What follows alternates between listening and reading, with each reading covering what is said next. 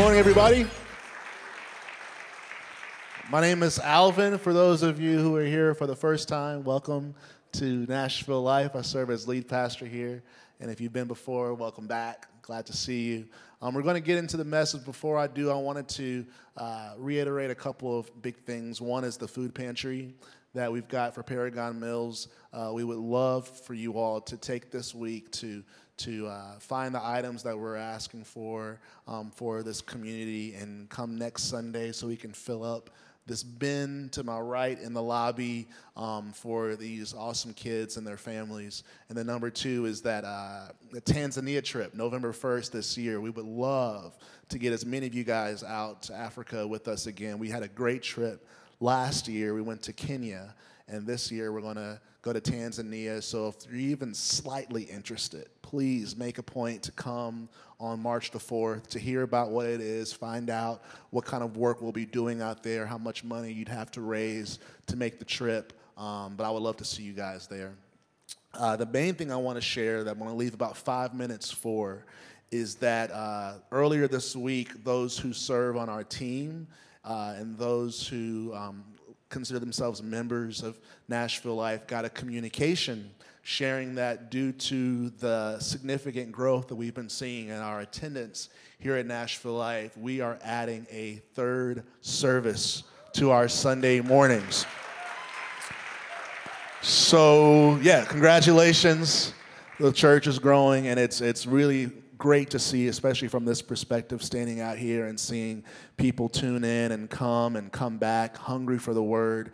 And I just believe it's time for us to make room. We've, we've been kind of preparing ourselves for, for this since last year and just kind of seeing uh, how consistent the, the growth has been. And we believe it's time. So hopefully in the spring, we'll be launching a third service. And we would like to hear from you about uh, your thoughts on that, about when you would want to attend church. What are your preferred times for us to offer uh, here at Nashville Life? So, if you already filled out the survey, there's no need to do it again, but I wanted to leave a few minutes for us to do it right here live. So, we have a QR code we're going to put on the screen, and there's a couple of ways you can fill out the survey. You can get out your phone and scan the QR code, and you'll see a link to fill out your preferences for ser- uh, service time, or if you would rather have a paper survey, we've got some for you. Our team is out here and they're happy to pass them out. So you can just raise your hand and you can turn it in at the end of service to the next step booth. But we're going to play some music. I'm going to leave a few minutes for you to fill it out um, if you can. We'd love to hear from you, get your thoughts on it, and I'll be back with the message. See you soon.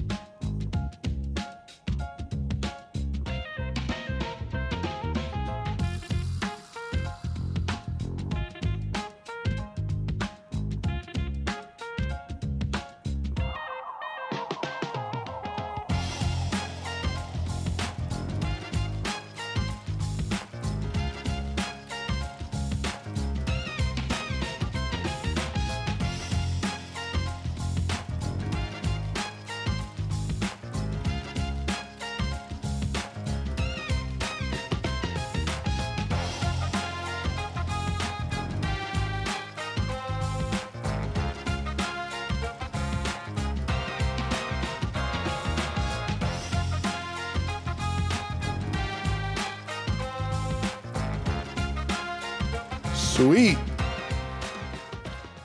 Uh, feel free to fill it out later if you want. Um, and then if you had the paper survey, then to my left in the lobby, we've got a Next Steps booth. Just turn that right in so we can hear what you guys had to say and take that into consideration as we come up with the, the, the final choice um, for Vision Sunday next Sunday. We hope to share what our three service times will be and the date that we'll launch it. But um, I'm excited. I mean, I just think it's a really good place to be in when you're seeing that you need to make make room for more folks. And uh, we love meeting all of you, people who've been coming in, hearing your stories, hearing how this community and how God, through the messages, have, have re- has really blessed you and touched your heart. Um, we just want to see that multiply, and we believe that this city uh, has a lot of need, and there's a lot of people who need what what's here at this church. So I'm looking forward to to seeing God expand us. And you know, it was funny we were teaching last month about the prayer of Jabez and about the Lord enlarging our territory, and I really think that's what's happening here at this community. So congratulations to all of you all who have served here, who've brought your faith here and your, your love for God and your love for people here. I think you're the reason why um, we are doing as well as we are. So I want to thank you. I want to honor Nashville Life for being a great church and a growing church, right? Awesome.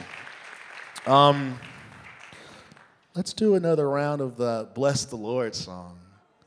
I will bless the Lord oh my soul, and all that is within me, bless his holy name. Let's do that again. I will bless the Lord, oh my soul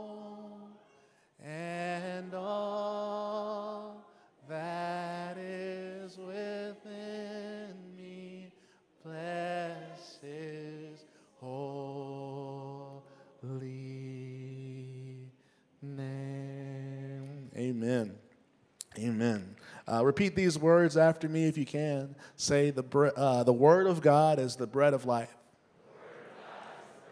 May my heart conceive it and my life achieve it. In the name of Jesus, amen.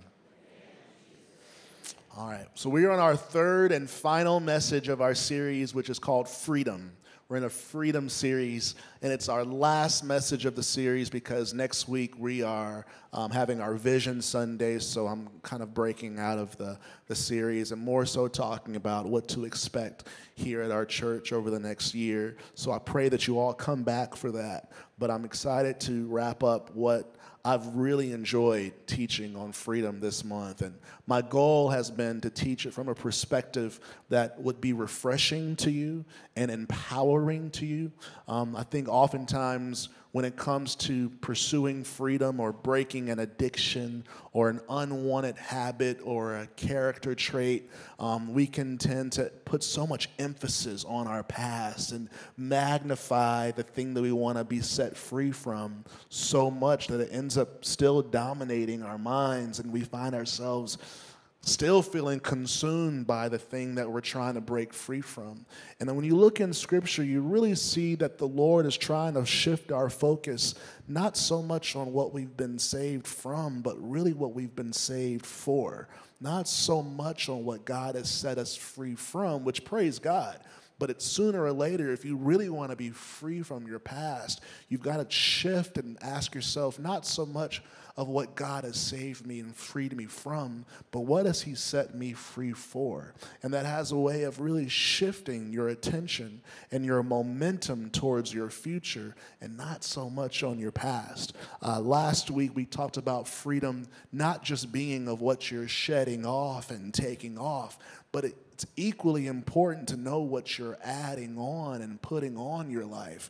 Um, and these are the things that have really cost me a lot of years of freedom. So, as a pastor, I want to share with you guys the, the things that made it click for me and the things I found in God's Word so that your freedom story can be. Uh, can start today, really, and really start living a life of freedom uh, for, a, for a long period of time and even for the rest of your life. We see scriptures that give us vision of living free forever.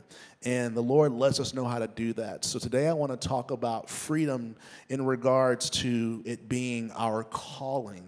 Uh, the scripture shows us that freedom is actually a calling. And I want everyone here to understand that there is a calling on your life as an individual, not just this church as a whole, but each of us have a divine calling that the Lord is hoping and praying that we respond to and answer to. And that calling is for you to be free. Uh, 2 Peter chapter 1, verse 10. 2 Peter chapter 1, verse 10. It says, Therefore, brothers, be all the more diligent to confirm your calling and election. For if you practice these qualities, you will never fall. Now, for some of you, depending on your season of life, I got your attention when I said the phrase that you could never fall. Because many of us right now, when it comes to our freedom journey or our recovery journey, we find ourselves falling back into the same pits of the past. And the idea that there is a life that God has for you where you could never fall back into those things. I might have gotten some of your attention. And if that's you, I'm so glad you're here because the Lord wants to reintroduce to you or introduce to you a standard that you might have not even known was possible for your life. Um, we've all experience those moments where we'll say, I'll never do that again. But the reason why so few of us succeed is the strategy for not falling should not be trying not to fall. Rather, the scripture is saying that if we practice new qualities, if we practice our calling, if we practice our future, we will find ourselves being so occupied with what God has for our future that we really won't have time to even think about, let alone obsess about the things of our past. Um, in Nashville Life, our next steps class, we talk about the importance of developing your calling. It's a process. It's a it's a practicing that's involved. Um, but we believe it's important. I believe that your calling is the how to your purpose. I think the purpose of your life is more of the why and I think the calling is the how. How am I going to do this? How is the Lord going to enable me to live a purposeful life? Um, the calling is freedom. And if you weren't here last week, I covered that freedom is a it's a marriage of two things happening.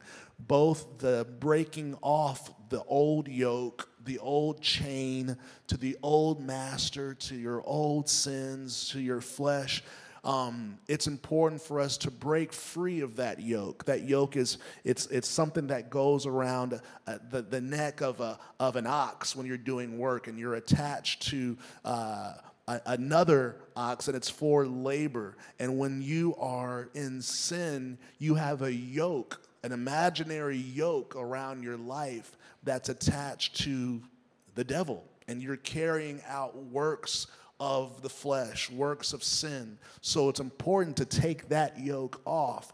But it's equally important to put a new yoke on, and that's the yoke of Christ. And the yoke of Christ will teach you to do a different kind of labor, a different kind of work that's a work of the Spirit. Um, I taught last week that freedom is not the absence of a yoke, but freedom is the replacement of a yoke. There's a, there's a big difference. So we're going to talk about the purpose of our freedom by pulling up uh, Galatians chapter 5. Galatians chapter 5, verse 13. And it says in verse 13, For you were called to freedom Freedom is your calling, brothers. Uh, only do not use your freedom as an opportunity for the flesh, but through love serve one another. The scripture is very important because it shows you uh, what freedom is for and what freedom is not for. Let's first cover what freedom is not for. Paul lets us know that we are not supposed to use our freedom as an opportunity for the flesh or an opportunity to selfishly live or to live for yourself or to gratify yourself. And the scripture says, you know, if we do this, it really defeats the purpose of our freedom. When you use your freedom to indulge in yourself, it actually ends up canceling out your freedom because next thing you know, you are wearing the same chains that God had already set you free from. It's almost like if you imagine being in prison for committing a crime, and then you get released from prison and you're free and the first thing you do with your freedom is to commit a crime to put you right back behind bars. This is why Paul is saying, do not use your freedom for your flesh, because it's only going to put you back behind the same bars that you were just set free from. Instead, use your freedom to something else. And uh, you know, when you uh, see the statistics, even of of the returning rate for a lot of people who are incarcerated, that that happens a lot. You see that story happen a lot in in the natural with prison, but I think you see it happen even more spiritually of people who are set free from God, but they don't they misuse their freedom. They they don't understand the purpose of their freedom, so they end up defeating the purpose of their freedom and submitting themselves back to those same old ways and those same chains. And I was asking myself, God, because I've done it myself, and I'm like, Lord, what is it about our misunderstanding of freedom that causes us to misuse it um, and to abuse it as, as often as people do. And the first thing that came to my mind when I asked the Lord this question was uh, child, childhood, the restrictions of childhood. And I thought about me being a kid and, and wanting to stay up later than my bedtime and wanting to, you know, eat McDonald's instead of the green beans that were prepared for me that night and wanting to watch that show or, or that, that scary movie that I wasn't allowed to watch. And the stage was sort of set in my childhood to perceive freedom as being able to do what I wanted to do, when I wanted to do it, how I wanted to do it, with who I wanted to do it with. And, and that was what my perception of freedom. And, and I think it really set me up for a lot of failures. I think it naturally gave me this draw to a rebellious life and a life without discipline and a life of a lot of indulgences. And it was my pursuit of what I thought freedom was. Freedom to me was doing what I wanted to do when I wanted to do it. That was freedom. But I had a rude awakening and I realized that the freedom that I thought I was living was putting me and making me a slave to a lot of things that I was not prepared for. And I think that happens to a lot of us. We have an understanding of what freedom is, and then we wake up and go, How are all of these chains around my neck? I thought I was free. I thought this is what freedom was. And I'm so grateful to, the, to God that He saved me from this definition of freedom, which is why Proverbs says that we should never lean on our own understandings, because our understandings will call slavery freedom and call freedom slavery. The things that I thought was freedom for me ended up being slavery. And the things that I would have maybe associated with, with not being free was, was freedom all along. Galatians 5:13. Let me read the second part of it about what freedom is for. It says, "Do not use your freedom as an opportunity for the flesh, but through love serve one another." So now we're learning that not only is freedom not doing what you want to do when you want to do it, freedom is actually serving others and really doing what they want and, and when they want. And there's this whole picture of being a servant now. And again, if you asked me in my own natural Alvin understandings and you show me the picture of a servant, and said, Where do they belong? Is this more on the slave side of the spectrum or is this on the free side of the spectrum? And I would told you that that's I would have understood that to be more of a slave situation than a free situation of being someone's servant.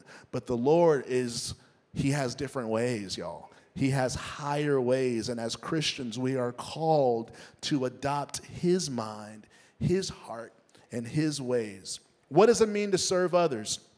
What does it mean to serve others? Philippians 2, verse 3 says to count others more significant than yourselves. When you count other people more significant than you, then that's how you serve them. Serving people is counting others more significant than yourself. Now, some of you guys may have gotten a little bit nervous, maybe a little bit triggered based off maybe some things you've experienced in the past. And I want to address that because that, whatever that resistance that you might sense or that nervousness that you might sense, I believe could be what God wants to set you free from today. Um, there are a lot of fears that come with being invited to a life of service to other people. And those fears run a wide range. I'm just going to name a few of them. There's the, the fear of being taken advantage of, there's the fear of burnout, there's the fear of being robbed of, of a good life, there's the fear of getting passed by or looked over.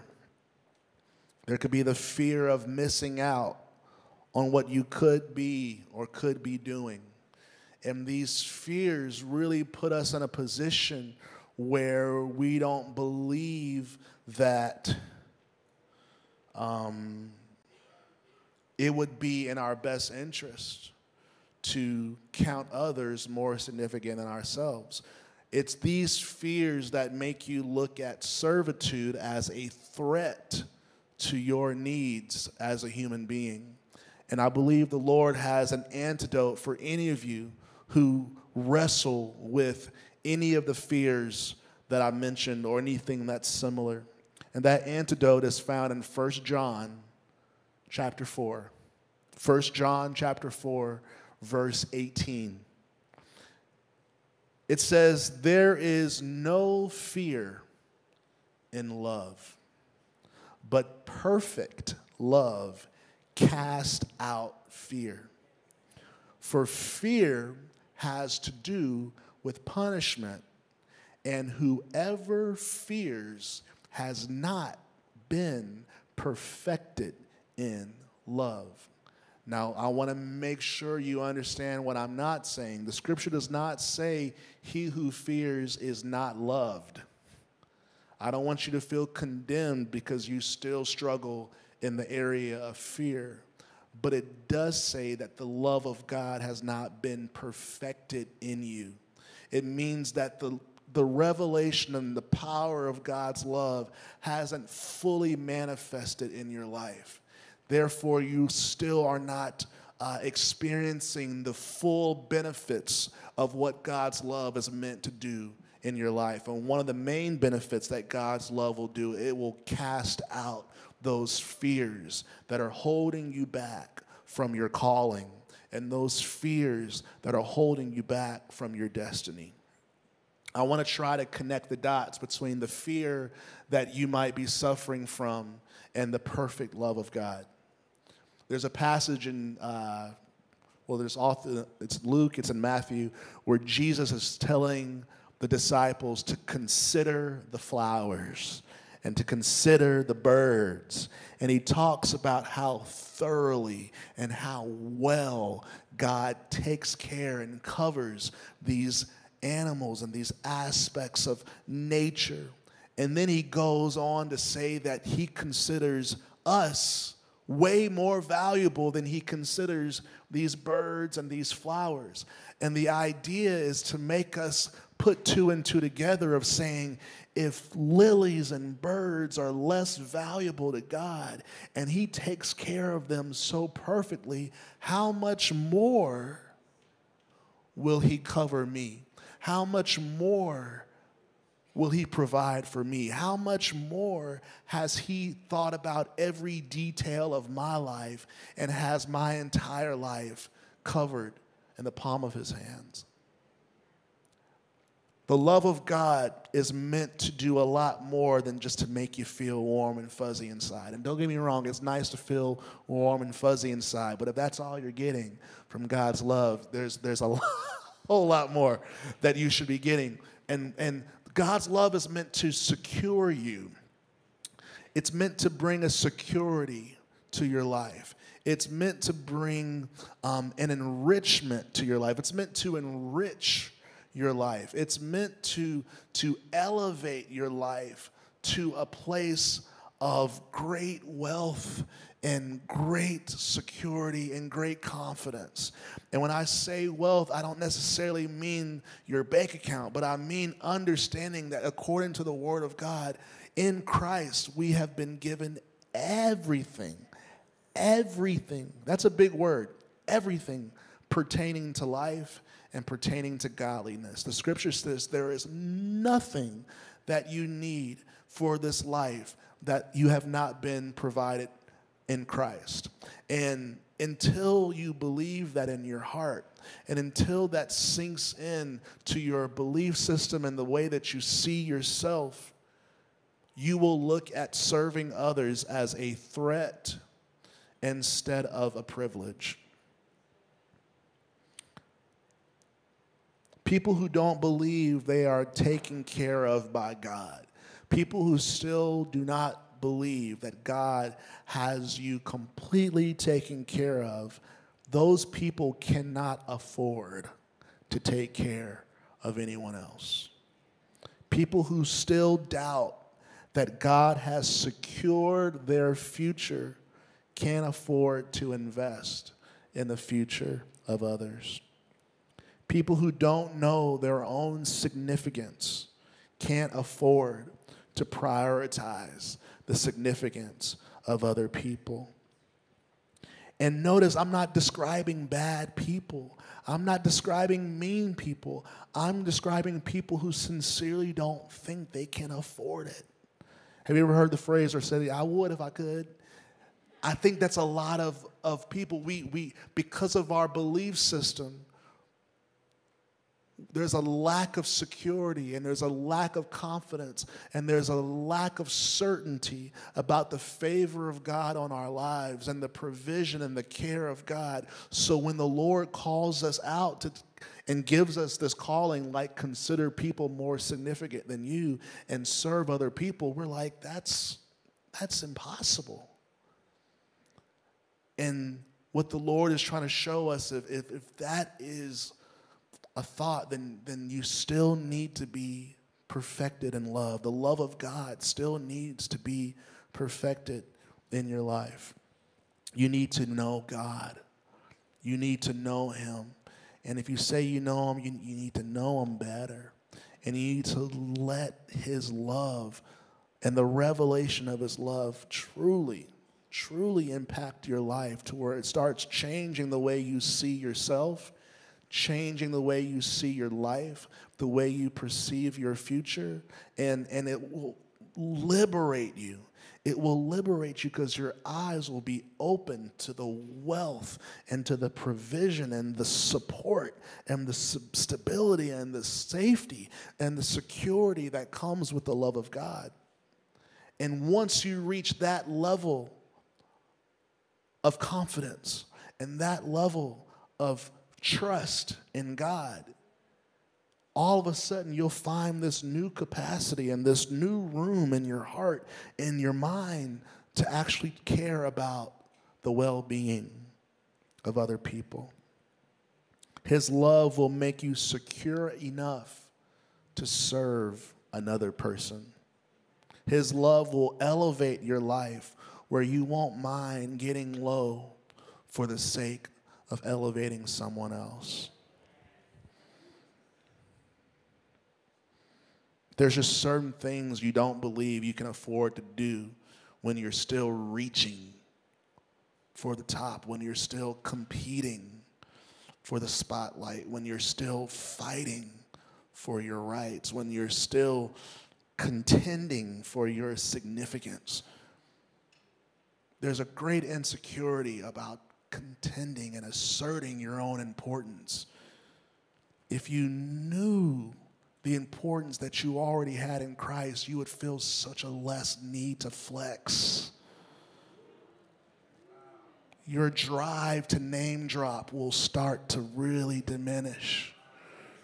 Your necessity to insert yourself in situations will be replaced with a quiet peace. That's where God is calling us. And the only thing that'll get you there is the love of God. There is no level of success, there is no amount of beauty, there is no amount of money that will grant you the confidence that it truly takes to be a servant other than the love of God. This is what freedom is. This is a picture of freedom. This is what freedom is not just not sinning, freedom is being at a point where you have considered the lilies and you've considered the birds and you realize that if these things are as lavishly loved and cared for by God, how much more am I blessed? How much more am I covered and protected? And then that will liberate you to where you actually believe now that you can afford to put somebody else before you. An incredible image and uh, uh, example of this mindset that God is calling each of us to is in Philippians chapter 2. And I'm going to go to verse 5. It says, Have this mind among yourselves, which is yours in Christ Jesus, who, though he was in the form of God, did not count equality with God a thing to be grasped. But he emptied himself by taking the form of a servant being born in the likeness of men and being found in human form, he humbled himself by becoming obedient to the point of death, even death on a cross. Now, as much as we can admire this mind and respect this mind, the scripture doesn't say admire this mind it says adopt this mind. Have this mind. Guys, it's not enough to go, go Jesus. That's great. Good for him. Wow, what a humble that that can't cut it in Christianity. Christianity is imitating Christ, not just adoring him. You can admire him and still be nothing like him. We have to graduate from respecting him to obeying and following him, imitating him. He's not looking for fans, he's looking for disciples. He's not looking for pat on the backs. I'm telling you, we are not doing Jesus any favors by just being fans. It is not until we adopt his mind and receive his spirit and walk in his character that we're doing what he called us to do. And the mind that we're supposed to be in is a mind of servitude. Now, if you pull back Philippians, the passage um, on the screen, when I read this person that Philippians is describing in this book, this is not someone who had a low self esteem or a low sense of value or someone who just wanted to live like a, a, a, buzzard or a vulture and live beneath. In fact, I see the exact opposite. The scripture says that he was in a position where he didn't find it necessary to grasp equality with God. And the reason why is because he was already with God. Jesus was at a level of elevation and honor and majesty where he didn't have to contend for something that he already had. He didn't have to flex or prove what he already knew that he was. Guys, you don't have to apply for a job that you already been given. So he wasn't, he wasn't needing to, to press and reach and grab and fight for something that was already his. And because of that security, he could afford, he could afford to give a few decades of his life to stoop down to the level of humankind, mankind. And he didn't just come down here uh, out of curiosity of what it was like to live down here like mere mortals. No, he had a purpose. His purpose was to stoop down, not even to our level, but the scripture says he died on the cross and was buried, which means he actually went underneath our level. Guys, sometimes you have to lift from the bottom up. And I'm trying to let you guys know that Jesus, what he did was he actually stooped down to where he was below us. And the scripture says when he was raised, he raised us up with him. And this takes a great degree of confidence and self-assured uh, self-certainty and, and, and, and security of being able to stoop down for the elevation of other people. And when you are still contending for your own significance and your own greatness and you're still reaching for your own status, you will, you will look at serving others as a threat to your pursuit of being great. And the Lord says, hey, read the word. You don't have to strive anymore. You don't have to reach or claw your way to the top. If you say yes to the Lord Jesus, He has already lifted you to sit in heavenly places. We as Christians have already been lifted to be seated in heavenly places. So we don't have to reach anymore. We don't have to claw anymore. We don't have to compete. We don't have to manipulate. We don't have to even wish. It's already been done. You are securely seated with Christ in heavenly places. And when you understand this, you'll feel a liberation and you won't see counting others more significant than yourself as a threat anymore. You'll see it as your calling. You'll see it as the least that you can do. And when you understand how much you already have, it really frees you up. Now, I want to end with this next phrase, this last little phrase. It says to count others more significant than yourself. This is about perspective. When it says count others more significant than yourself, it doesn't mean that they are more significant than you, but it means that you're making a choice to consider them more significant than you. There's a big difference. There's a big difference in actually being less important than someone and choosing to make them important to you. One is uh, one is a sign of strength, one is a sign of security, one is a sign of, of, of Christ. It's the way he lives. It's the way that he thinks. And and I just my prayer is that we we understand that the Lord is calling us to a great calling. And the calling is going to require us to remove some of these fears that's preventing us from stepping into the mindset that we read in Philippians chapter 2. Consider others more significant than yourself. In order to do that, you have to first consider the lilies and see how, how significant you are to God.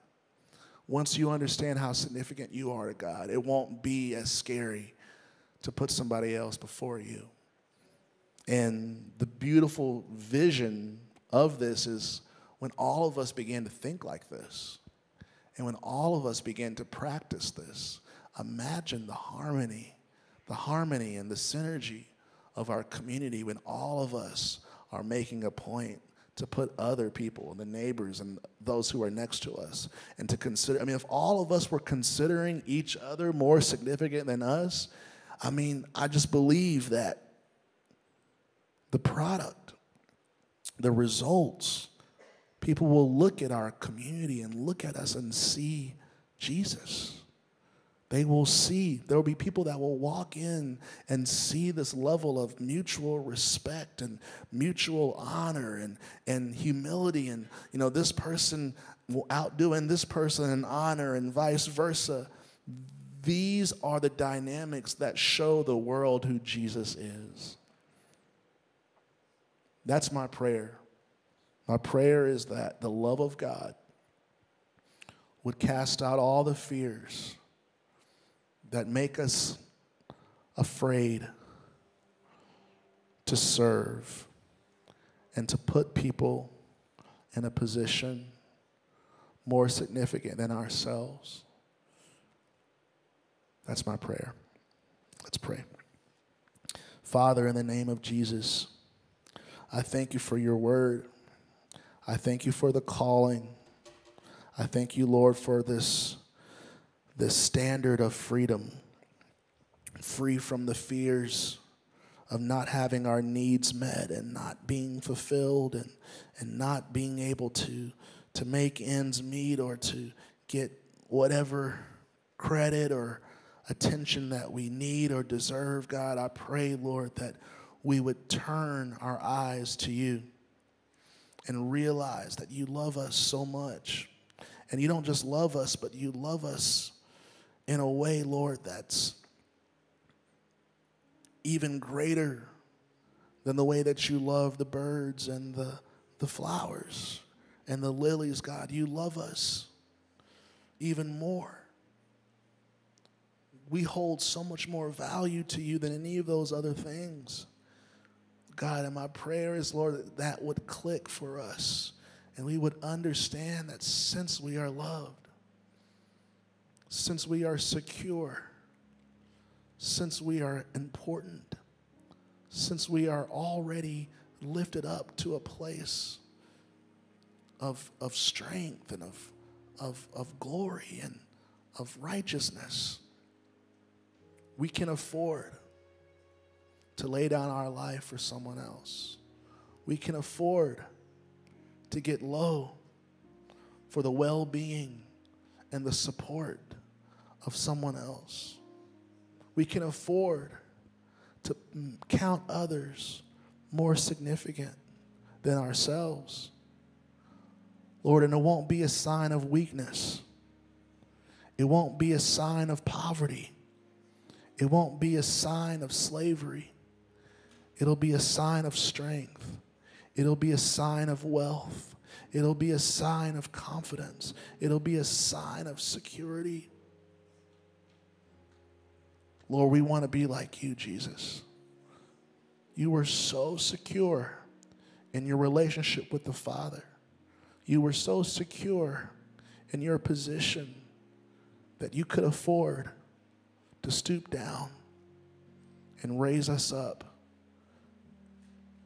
to where you sit in heavenly places. So, God, we take on that mind We'll no longer fear. We'll no longer worry. But we'll be free to live our lives in a way that elevates other people Lord, forgive us for fearing that people might pass us up or outshine us or all these sort of things that, that keep us from, from pouring out our lives. Lord, if any of us have been scarred or hurt or misused in a way that, that has caused some fear, I ask for your perfect love to heal, to heal their hearts and their minds.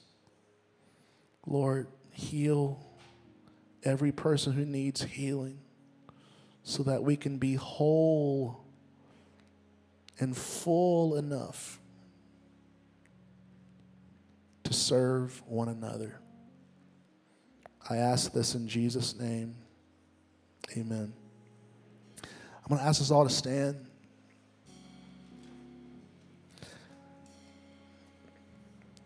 And my appeal today is if you struggle with fear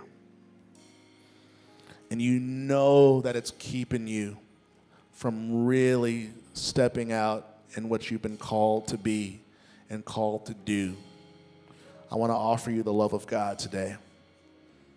I want to offer you his love, and I would pray that you would use his love today so his love can drive out all of those fears. My prayer is that you get a revelation of his love where you understand for the first time or the first time in a long time that you really don't have any reason to be afraid. Consider the lilies, consider the birds. How much more does he cover you? My prayer is that these words will become more than just a verse or a, a, the bridge of Jireh. I want it to become more than just that. I want it, it's got to become a belief system.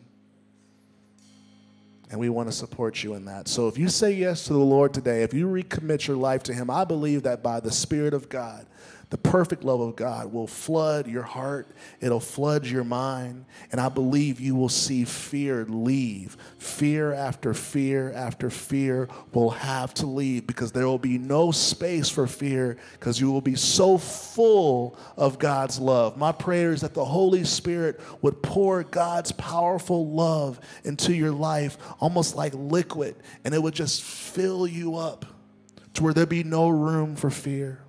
No room for competition, no room for anxiety. So if you want that love today, it's yours.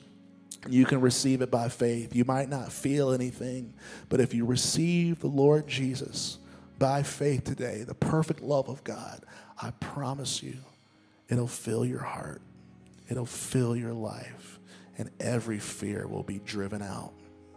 That's the truth of God's word, and that's what I offer you today. So repeat these words after me if you're ready for the love of God to flood your life through his son, Jesus. Say these words Say, Father, in the name of Jesus, I confess that Jesus Christ is the Son of God. I believe that he died on the cross for my sins and was raised from the dead on the third day. Forgive me of my sins. Make me a new person in Christ. Lord Jesus, I choose you to be the Lord of my life. Fill me with the Holy Spirit so I can live for you every day. In the name of Jesus, I pray. Amen. Let's lift up a sound of thanksgiving, a sound of gratitude, of faith. May you be enriched by his presence, secured by his presence. If you said yes to the Lord, if you said goodbye to fear, congratulations. We've got a team that would love to support you. We've got a prayer team that's going to be right here when we dismiss. You can come and receive prayer. You can receive requests for whatever it is that you need. We're here to support you. Don't be shy. You're not inconveniencing us. We are here to serve. We are here to love. So if you need prayer, you can come down and let us know. Um, you can also connect with us by texting those words belong to 77411. That's a simple way to connect with us that way. We've just got um, some information we can send straight to your phone, and it's uh, really simple. So we would love to connect with you that way. And my favorite way that you can connect is coming to Next Steps that starts in like two minutes. So when we dismiss, you can come up to the third floor. I can meet y'all and would love to share with you the vision of our church, show you how you can start to serve here and uh, really take on that identity of a servant, someone who is free enough to serve in the body of Christ. So uh, I'm going to dismiss us in prayer. Uh, if you would like to give your offering or tithes, thank you in advance. Uh, you can you can give to our finance team in the lobby, or you can give online. And then, lastly, one more thing: if you filled out that survey, uh, give it to the Next Steps booth to my left um, in the lobby. That's it. That's it. I'll see y'all next week. Father, I pray a blessing over everyone who's here. I thank you, Lord, for freedom. I thank you for the perfect love of God. Lord, I pray, Lord, that your love would continue to drive out every fear that is keeping us from our calling and our purpose. God, I pray your provision and protection over every person, every family that is represented. God, let us have a great week. And Lord, let us remember to be a blessing and a servant to other people. In Jesus' name we pray. Amen. Have a great rest of your day.